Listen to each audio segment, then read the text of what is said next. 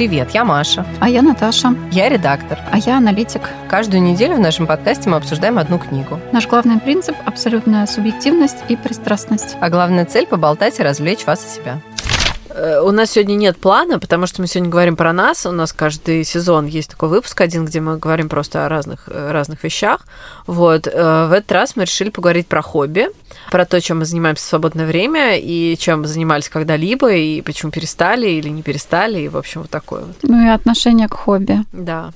Давай с отношения к хобби. Ты считаешь, хобби нужно? Не обязательно, я считаю, честно. Ну, то есть, если у тебя прикольная какая-то работа и, все такое, то, может, и не надо. Какие... Мне по 12 кажется, часов вкалывай, Да, всё. по 12 часов вкалывай, все. Нет, ну, на самом деле, просто придумывать себе. То есть, одно дело, когда есть какие-то вещи, которыми тебе просто нравится заниматься. Это на самом деле хорошо, потому что это обогащает тебя и делает тебя более интересным человеком, в том числе для самого себя. Потому что, как мы знаем, ну, и как вещь, в которую я, безусловно, верю, что если тебе самому с собой не скучно, то с тобой и всем остальным людям на свете тоже не скучно. А если ты сам себя не можешь ничем занять и не понимаешь, э, что делать, когда ты в одиночестве, тогда, конечно, печально. Ну и, в общем, хобби, они как бы, конечно, делают тебя более интересным, вот но при этом придумывать себе насильно хобби, если у тебя их нет, это, мне кажется, занятие достаточно бесполезное. Ну что, у нас, мне кажется, основное хобби – это подкаст. Да, подкастинг. Мы занимаемся этим уже э, довольно э, преданно. Сколько? С 2020 года, да? То да, с 20 да. В принципе, уже два года. А, ну как раз, мы же с тобой начали, по-моему, записывать как раз типа летом 2020 года. То есть в целом мы уже с тобой два года как подкастеры. Да. А, на это уходит довольно много нашего личного времени, потому что мы приезжаем, по сути, в выходные, либо поздно вечером. Да.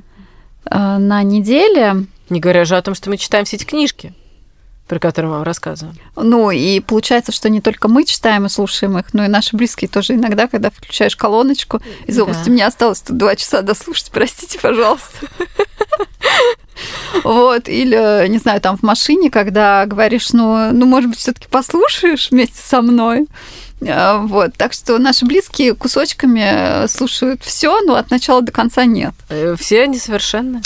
Давайте сначала тогда про подкастинг, а потом про остальные хобби или действия, которые не, не чисто работа. А, что хорошего в подкастинге?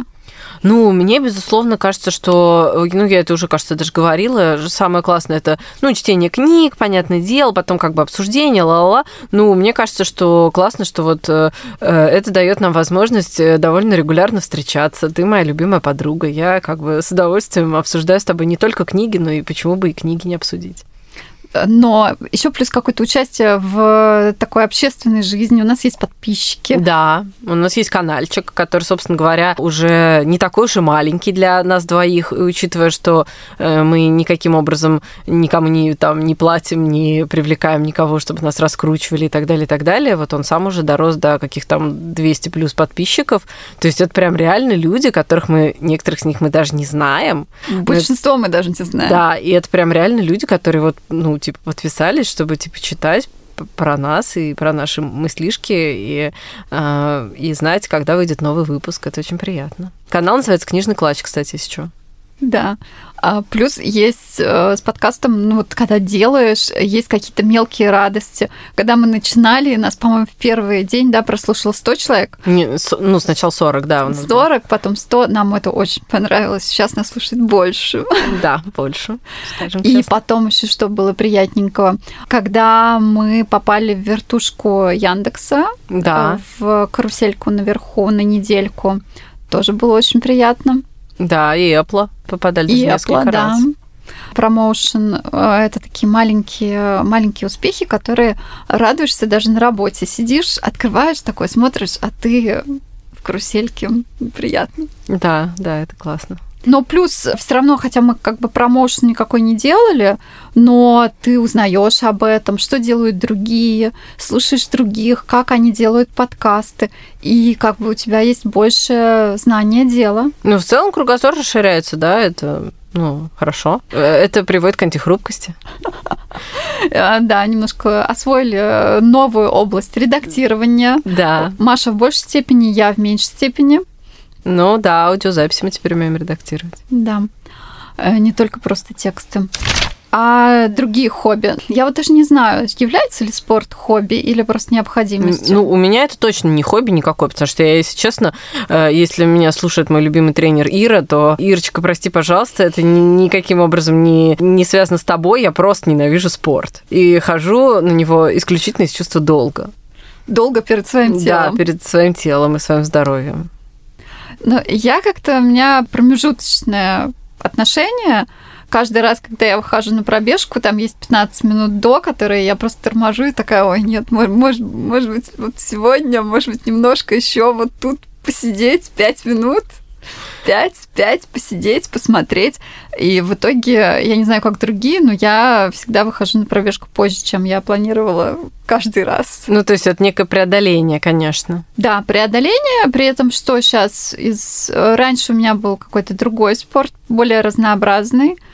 Там эпизодически было повеселее, например, бокс повеселее, чем но тоже, когда ты ходишь туда, надо именно ходить, это как привычка просто получать удовольствие, я что-то не верю. Мне кажется, что каждый, каждый, кто туда ходит, немножко преодолевает себя. Ну, ты знаешь, я это тоже понимаю, потому что вот единственный спорт, которым я занималась с удовольствием, это была верховая езда.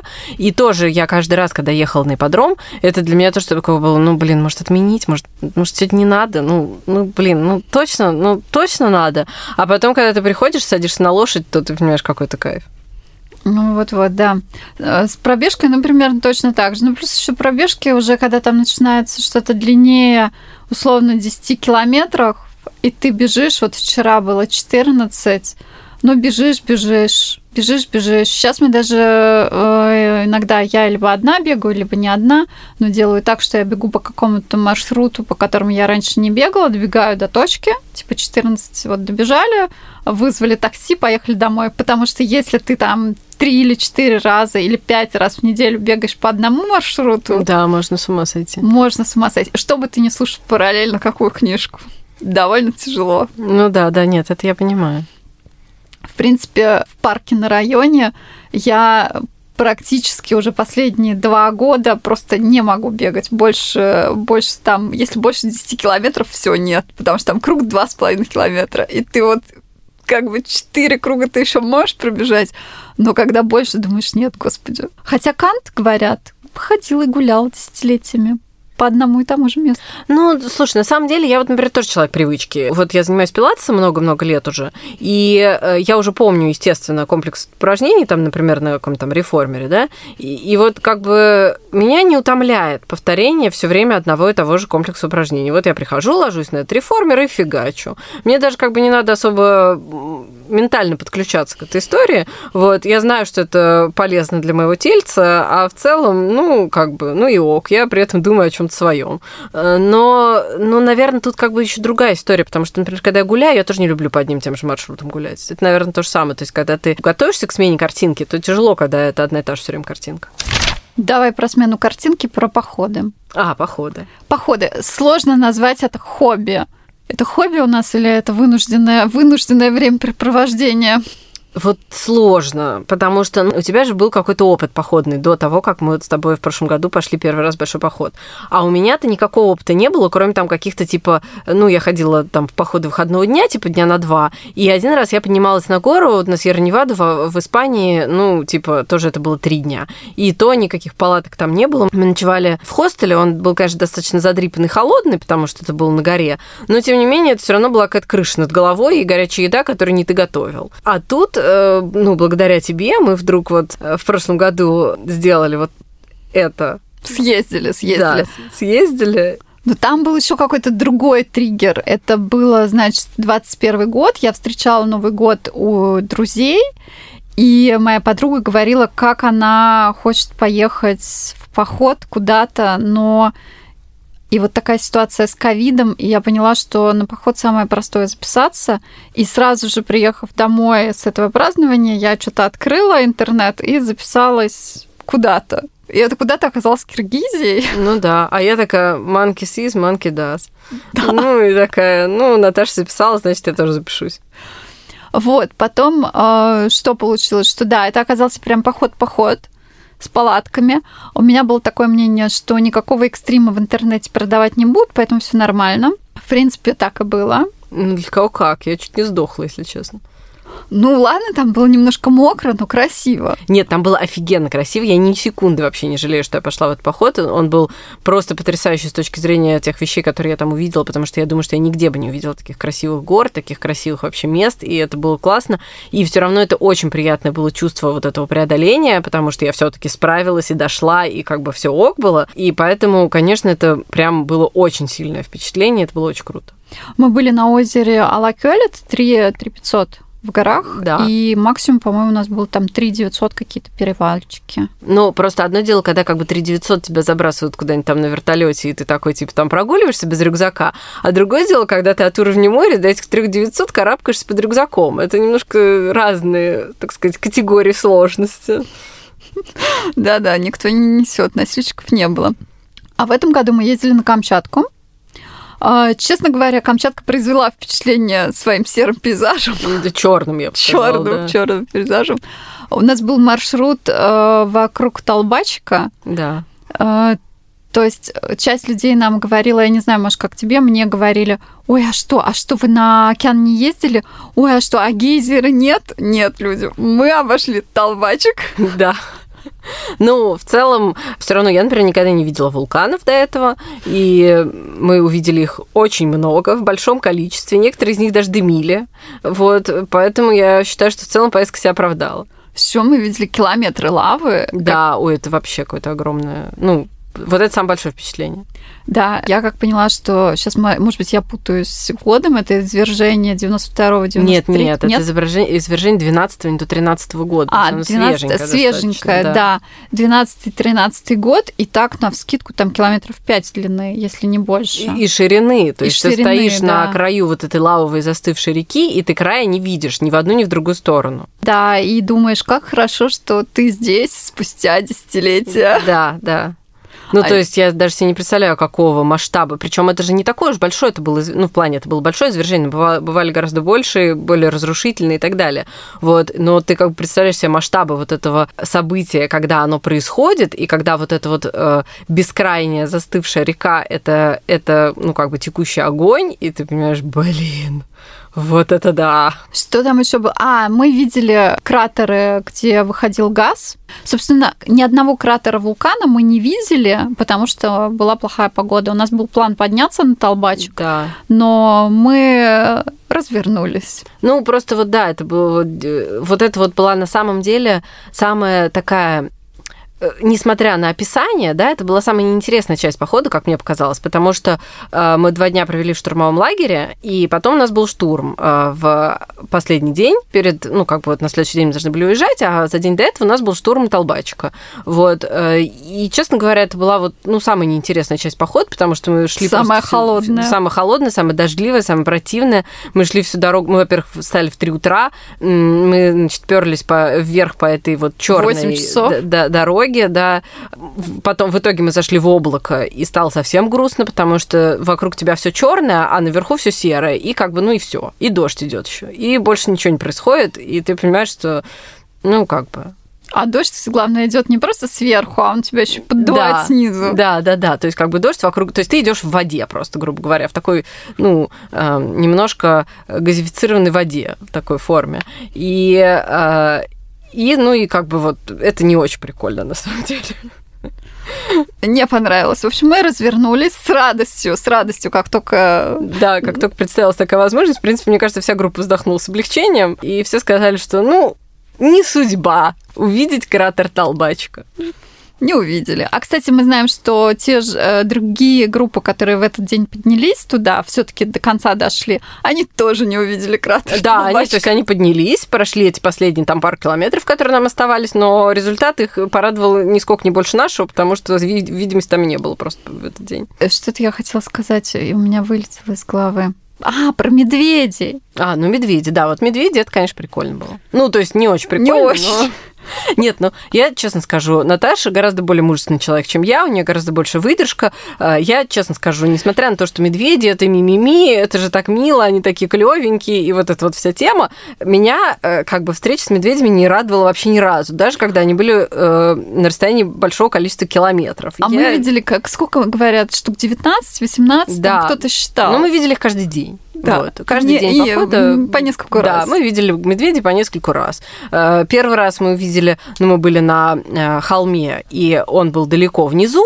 и это как бы была самая приятная для меня встреча с медведем, потому что, ну, реально, мы просто... Это была хорошая видимость, и от него, ну, то есть до нас было километров, ну, не знаю, ну, много километров, плюс еще мы на возвышении были, то есть явно опасности никакой не было.